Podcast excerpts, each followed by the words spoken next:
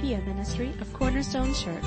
You can listen to this and other messages on our website at www.corner-stone.org or by subscribing to our podcast.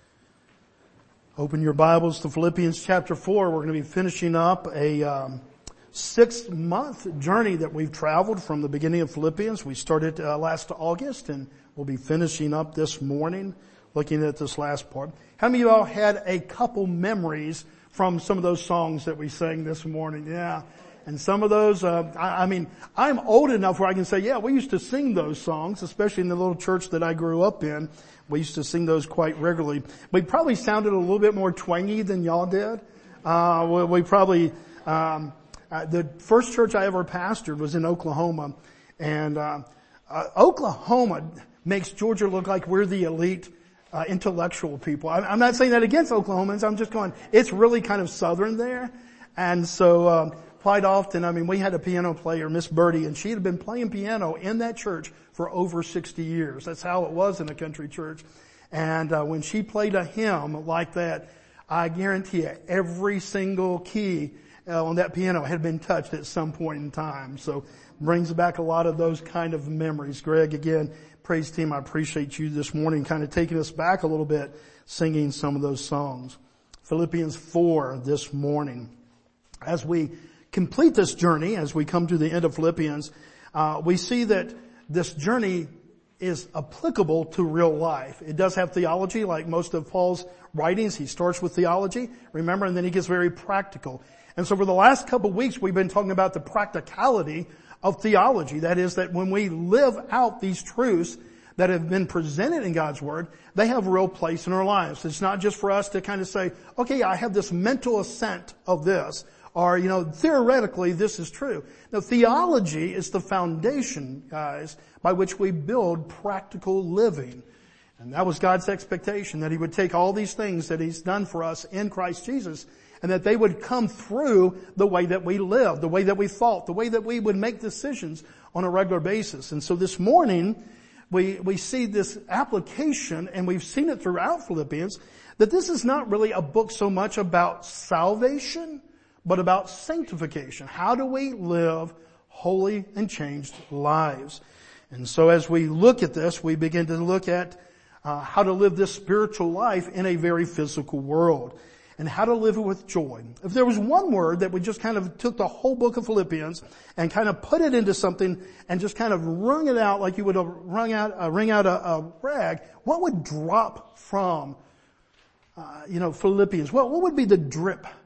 The drip would be joy. It's a book about joy. Because when we have life in Christ, for all that Christ has done for us, even though we live, as Philippians would say, in a very harsh world, joy is something that God desires for us to have, independent of the circumstances we find ourselves in. How apparent that is that Paul would write this, more than likely from a Roman jail cell. There is some debate that maybe he was imprisoned in a house, but he's in prison. He's in prison. He's not just free to go. So whether he was in a prison home or whether he was in a jail cell, which is pretty much my belief, we don't have good conditions here, and yet he was able to talk about all this way to live out in joy and have true peace in our heart and our mind, even amidst very difficult circumstances. Because as he bases it today, we're going to see that this is who we are in Christ Jesus. And so this morning we're going to look at this last part of the passage, and all along in this last chapter especially, we've been dealing with human nature. And last week, if you weren't here, we talked about how we were born discontent. And everybody agreed. Nobody came up after the sermon and said, I was born in contentment. I've been content all my life. Nobody approached me, and no parents approached me and said, my baby's the obvious difference. He's always content. No, we see that our human nature from the very first breath, because we're fallen with this fallen nature, we're born with this fallen nature, that we're born into a discontented nature in a discontent world. And so as we were looking last week, that we saw that joy and contentment are spiritual conditions. If you didn't get anything else out of last week, then contentment is a spiritual condition, not a material condition. It's not just having more of something. Hey, if I had more money, if I had more of this, more hair, whatever it might be, that, you know, I'd be more content. No, it may give you a season, a day, 30 seconds, maybe even a couple months worth of, you know, contentment in one sense, on the very surface sense, but it wouldn't be this joy that's part of the soul. And so this is kind of where we pick up this morning. We go to the place where we begin that this joy, this peace that God's going to give us is going to be independent of circumstances. And guys, the minute I say that, there should be a little bit of pushback from your human nature, not from your soul, but from your human nature. Why? Because we have this nature of discontent. We want to have right situations. We want things to work out in order for us to say that we're joyful or peaceful. And yet the Bible would paint this very different picture. At youth camp, talking about old songs that we used to sing. How many of y'all can remember this song? We used to sing this when Carly and I were at youth camp. And I've got the joy. I'm not going to sing for you, okay? You're talking about discontent. We would reach that really quickly. I've got the joy, joy, joy, joy. Where? And we would sing that. And then, you know, the next verse or one of the verses, I've got the peace that passes understanding down on our heart. Where? And we would ask that question, where? And everybody knew, and we would just sing those songs. And folks, don't forget the simple truth from that old camp song. Peace, joy, a peace that surpasses understanding. I've got it where? Down in my heart. You know, we've been talking about it the last couple of weeks, how the mind is the battlefield and how constantly we are thinking one way with the old nature, and now we have kind of been introduced to a new way of thinking through Jesus Christ, through the truth of God's Word, now that the Holy Spirit is in the life of the Christian. And so this battleground in the mind is, how do we think rightly? But eventually, we see that very much. The mind does connect to the heart. You can say chicken or the egg, which one leads the other. Does the heart lead the mind? Does the mind lead the heart? I think it's so discombobulated as far as knowing which one is the first. I think some of it has to do with our personalities, because some of us are very emotionally driven, and so our emotions may drive our thinking. Other people are very literal thinking, very kind of systematic and linear in the way that they think, and so maybe their thinking leads to their feelings. But are they connected? Yes. That would be one of those undeniable truths this morning, that the mind and the heart. In old Jewish writing, in the Old Testament, they linked them together, and they knew the important connection between those two. And this morning we're going to see that in order to have joy and peace, no matter what the circumstances, that it is a mind thing, but it very much is a mind thing based on truth that then goes deep into our very souls, so that we can sing authentically. I've got the joy, joy, joy. Where? Down in my heart. Philippians 4:14 through 16. Paul's just being pretty technical here. He's thanking people for their support. Yet it was kind of you to share my trouble. And you Philippians yourselves know that in the beginning of the gospel, when I left Macedonia, no church entered into partnership with me in giving and receiving, except for you only. They were long-term partners. They have been with Paul, financially supporting Paul, praying for Paul for many, many years. Even in Thessalonica, you sent me help for my needs once and again. Paul reminds this church of their faithfulness. Here he's written, but some would arguably say the most personal of all the letters that he wrote, to Ephesus, to, you know, to the Ephesians, the Philippians, Colossians. If you look at all these different ones that he would write, Galatians, that this is the most personal. He had a love for them. It's not that he didn't love the others, but he had a deep love for them. Why? Because they had a long relationship together. And so he reminds them of this. And he reminds them that even sometimes when it was under the threat of life, this last gift that he had, the man who brought that, Epaphroditus, almost lost his life in delivering this support for Paul. So Paul's appreciative. Paul, knowing that he's near the end of his life, not knowing how many days he has left, he says, I just want you to know, as I finish this letter to you, I love you. We saw that in the very beginning, chapter 1, first verses. He said, I thank you. I'm really appreciative. You've been there through the thick and the thin, the high days, the good days, the challenging days. You've been there. Now look what happens. So Paul reminds them of this godly truth, verse 17 and 18. Not that I seek the gift, but I seek the fruit that increases to your credit. He's not being unthankful, but he says, I didn't really ask for it. I'm glad that you did support me. I'm glad that you've always been there for me. But I don't say that out of need.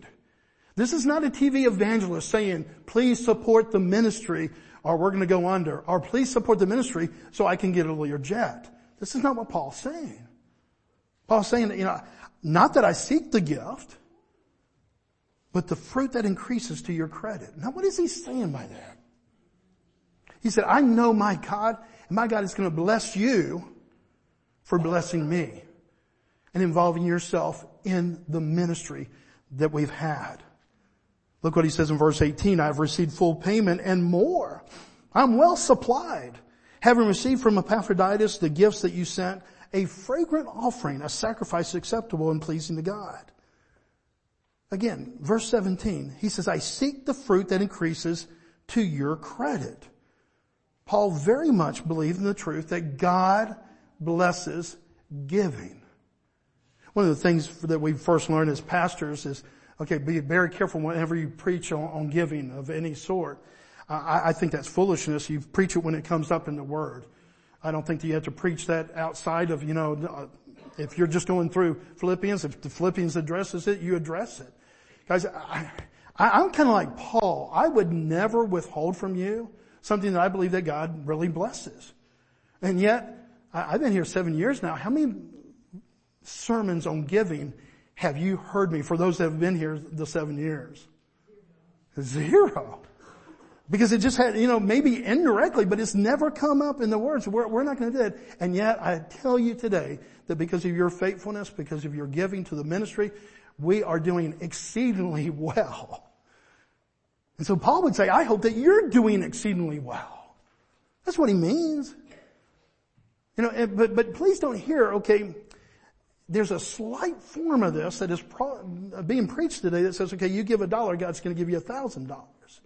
We don't find that in the Word, guys. We're going to see that a little bit later on. But Paul says, look, you have given sacrificially, and I want you to know that I really do believe that God will take care of your needs. And that's why he said, I want it to be to your credit. Is it a tithing sermon? No, it's just a thankfulness because he's found people that are faithful. Is this a tithing sermon this morning? No. But I want to thank you on behalf of Cornerstone Church and the elders and the leadership. You've been faithful. This principle is real, guys. You live sparingly. Sometimes the fruit is going to be sparingly. The blessing's going to be sparingly. Well, Bobby, are you preaching prosperity? No, I'm preaching biblical truth here. That's what God just said. Now, is it always going to come back in finances? No. Just because you give this, there's not a formula that you said, if God will give $1,000 for every $1, then I'm going to give $10 and hopefully get $10,000. Nowhere in the Bible do we see that. What we see is God is a gracious giver. And He loves cheerful givers. In other words, cheerful givers, why? Because it has this many zeros or this amount on it? No, because it came from the heart. Out of all the givers in the ministry of Jesus Christ, who did Jesus Christ said she gave more than anybody else? Yeah. And yet what she gave, if we translate into today's giving, would not even be like a cent. And yet he said because of her heart, because of her sacrifice. So this is the model of God. And Paul is thanking them here, not so that, if I write them a really nice letter, maybe they'll send even more. What does he say? I have more than enough. I'm well supplied. He's not asking for more. He's giving thanks, and he's trying to teach them about even in this very practical area of finances or money or the charity of our heart, that God's principles are true. At some point in time in your life, I hope that you and I hope that I learn that we cannot outgive God. I hope if you're young, I hope that if you're a young married couple, I hope you learn that in your 20s. If you haven't learned that in your 50s and 60s, I pray before you take that last breath and cross that river and some of those things that we talked about in those last stanzas of some of those songs, that you would learn that, because it's a beautiful truth. And it really has nothing to do with dollars and cents. It has everything to do with a gracious God and a heart that He's given us to respond to His grace. And one of the ways that we do that is just the giving of our lives and all that we have. It's not just finances, but that's one of the ways. And so I'm never going to shy away from that, because I truly believe that God said that there's blessing in giving. Why would I want to withhold blessing from you if I truly believe that that was a biblical principle? And so we see that here, and that's what He's doing here. He describes Himself in verse 18 as being well supplied. He's not saying, but if I had a Learjet, I could actually go to 5 different places.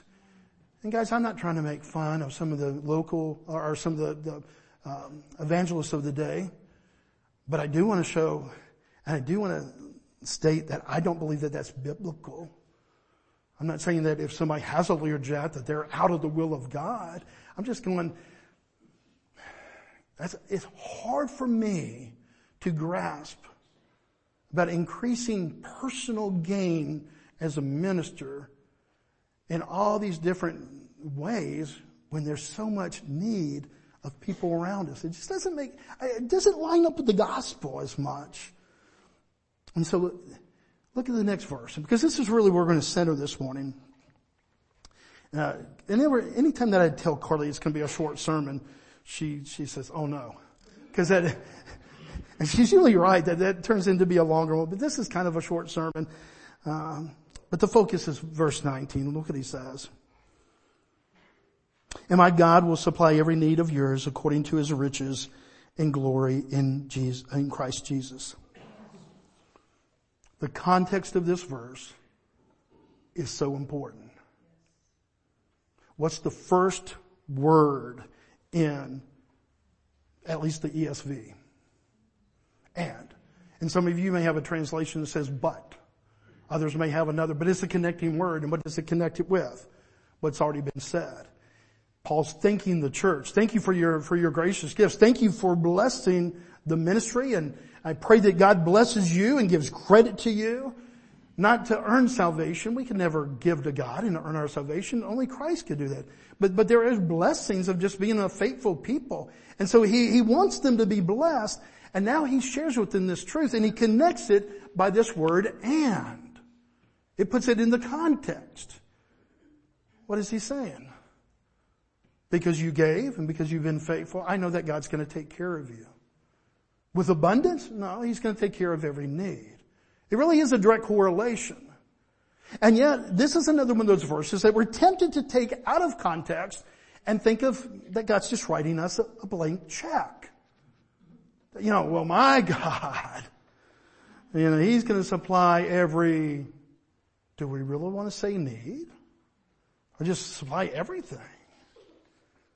Paul connects this promise with the previous verses. He connects the Philippians' gracious giving to the promise of meeting their needs. There's no promise of earthly riches. There's no promise and guarantee of fancy cars or earthly mansions, but it's the promise that God will supply every need, physical in nature. And look at the end. According to His riches in Christ Jesus. More of the spiritual nature. Tough question this morning. Do you think God is more concerned about your physical nature or your spiritual nature? That's a tough one, because we're living in a very physical world. We have physical bodies. He's the one that's given us the physical bodies, but He's also given us a spiritual nature. It's what makes us different from all the rest of creation, is that we have a soul and we have a spirit. And so this identifier that He's given us, being made in the image of God, brings a whole different way of thinking to us. You know, I told you last week, my dog doesn't think of eternity. You know, if my dog was here this morning, he wouldn't have, you know, kind of barked at the end of one of those going, amen. One day when I cross that river. Why? Because he doesn't have a soul. Now, I know that's offensive to many of you who are going, well, my dog does. And I realize your love for your pets and all those kind of things. And And I foolishly said years and years and years ago that all dogs don't go to heaven, and oh my goodness. You know, people forgot all the sermons about how a brother or sister, a mother or father or somebody else may not go to heaven if they don't know Christ. I've never had anybody ever come to me, but you preach that their dog's not going to go to heaven? Oh my goodness, the emails. I mean, click, click, click, click, click. What is he saying here? He's not promising earthly prosperity. Is God against earthly prosperity? No, David was one of the richest men in the world. Solomon, the richest man in the world. Job, the richest man in the world in his day. God's not against that, but that's not the basis of spirituality. Question, guys. Could God give everybody here this morning $1 million? Yeah. I mean, he could be like Oprah. And you get $1 million, and you get $1 million, and you get $1 million. Could God do that? He could. But somehow he hasn't. Because he's a stingy God? Because he's a God with empty pockets? Or is he a God who's much more concerned about my spiritual nature than my physical nature? And could God know something about me that I don't even know about myself? Could he know that, Bobby, it's hard enough for you to come and pray before me every day and be dependent upon me as it is. My goodness, if I gave you $1 million, who knows the next time you'd come to me whatsoever for anything? Do you think maybe he knows my nature and perhaps your nature better than we would even know ourselves? He's a good God. He's a gracious God. And the promise here isn't that he's going to give everybody $1 million. Remember what we said last week? Contentment is a spiritual condition. Do you think that if he gave everybody $1 million this morning, that there wouldn't be a little bit of a twinge, just a little bit of a bent? Well, I'd like $2 million. Now, I know the whole thing. I'd like to be the test case, though. Go ahead and give me $1 million and see if I can't be very spiritual about it. I mean, who hasn't thought that or said that?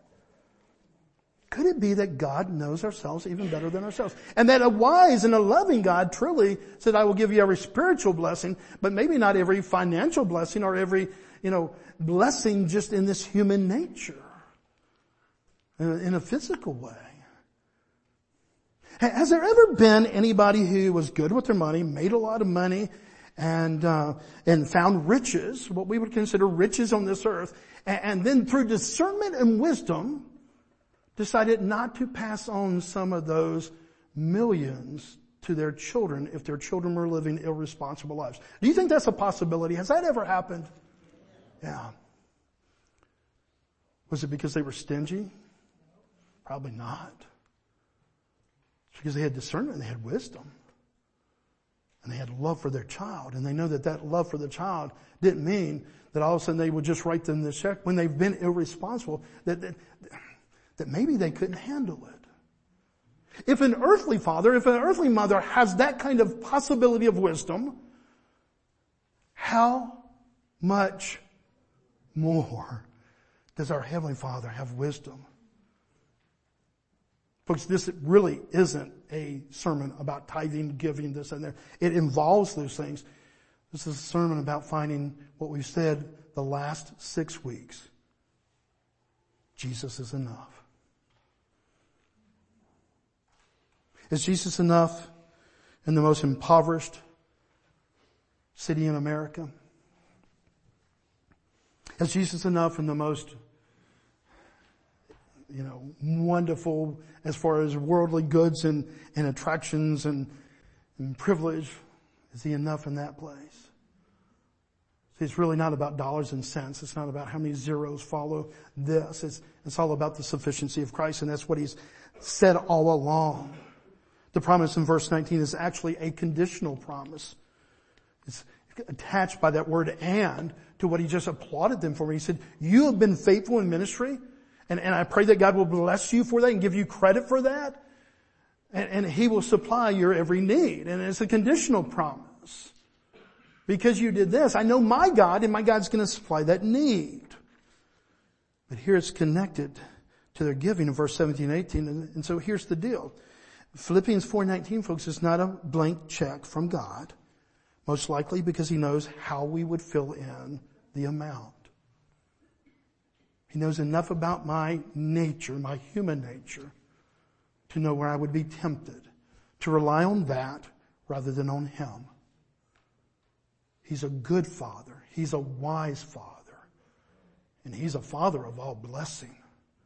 But that blessing is not always going to come out in the circumstances that we find ourselves in.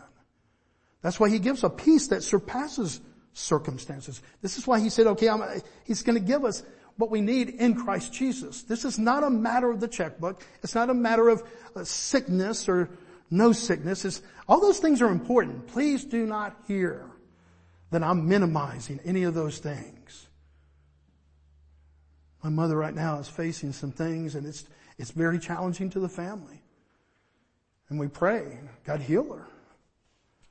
But if he doesn't, my God hasn't let me down. This is not my home. This is not her home. Would I want her to be healthy? Yes. Do we want to have enough money to meet our needs and pay the bills? Yes. I mean, would we rather sunny side up?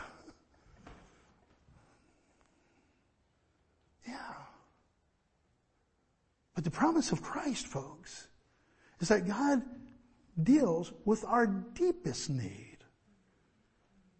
And the deepest need, believe it or not, is not how do I fit 90, 100 years of just good times and blessing and all this kind of, in the world sense of blessing and abundance into a lifetime.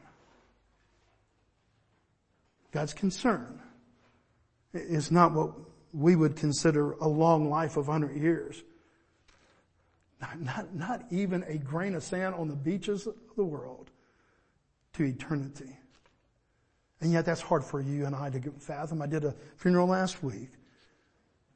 Young man was 70 years old.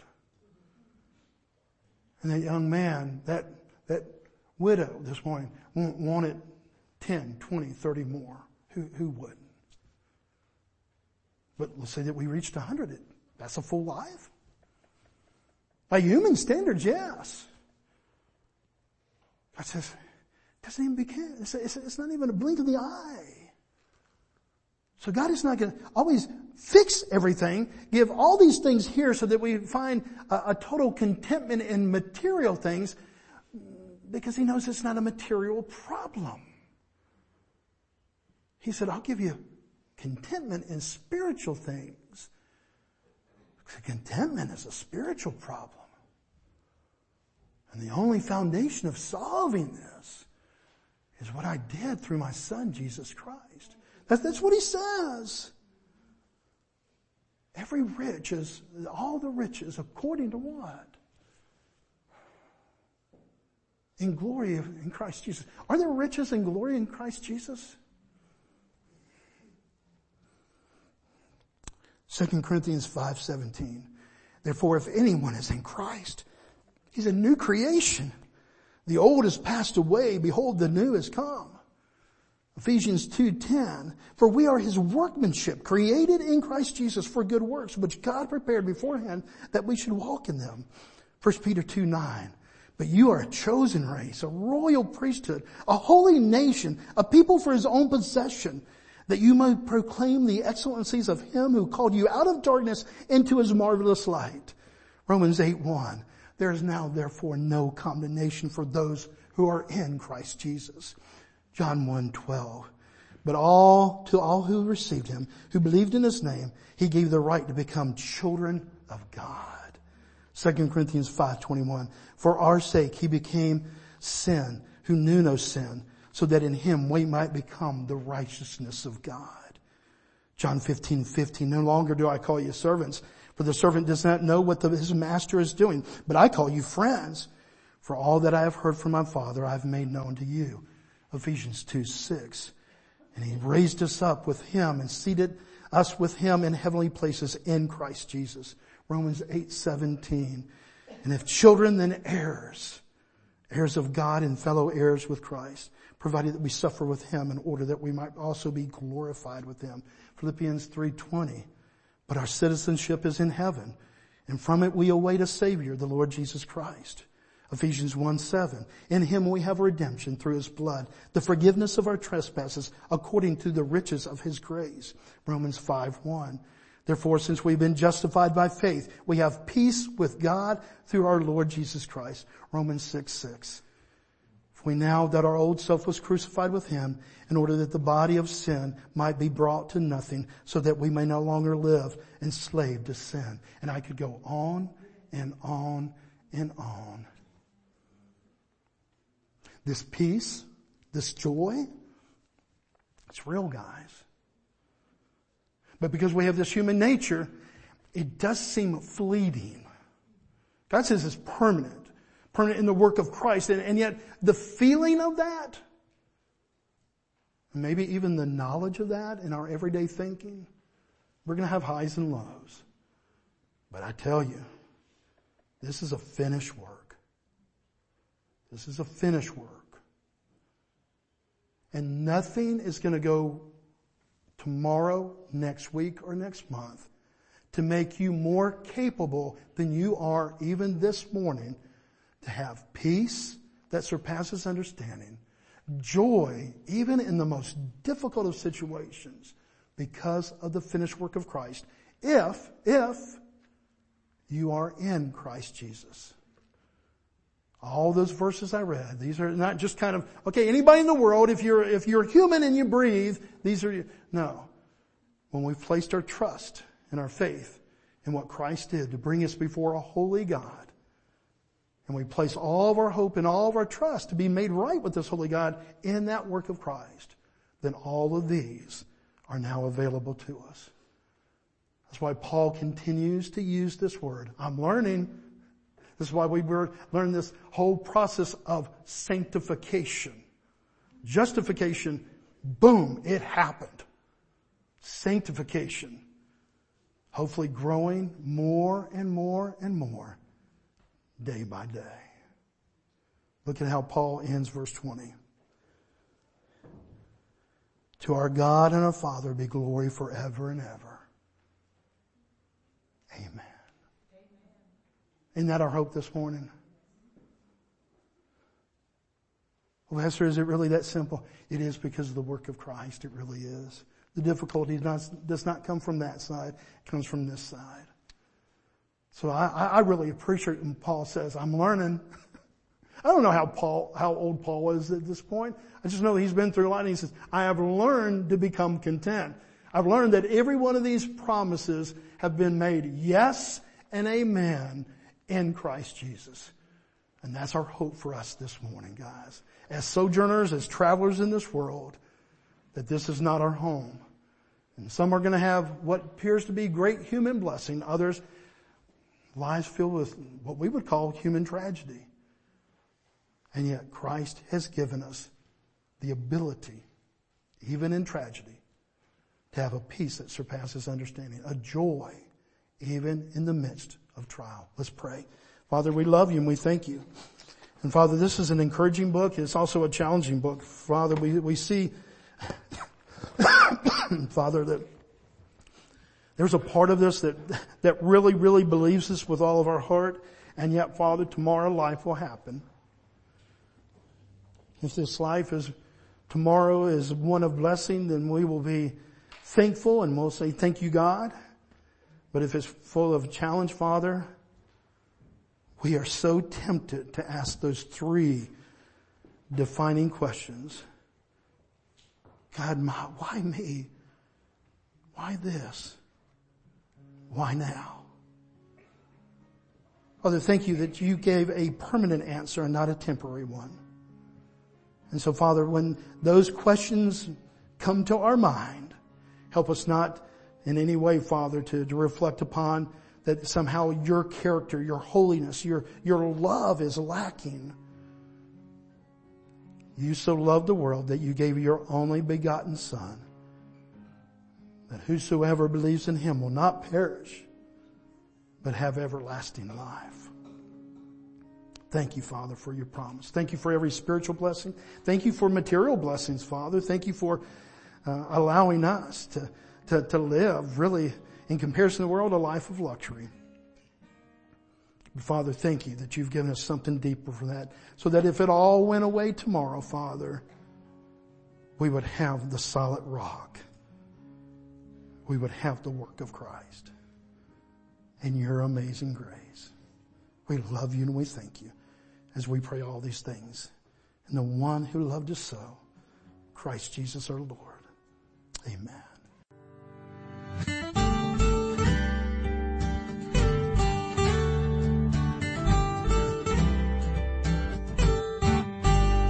Thank you for listening today.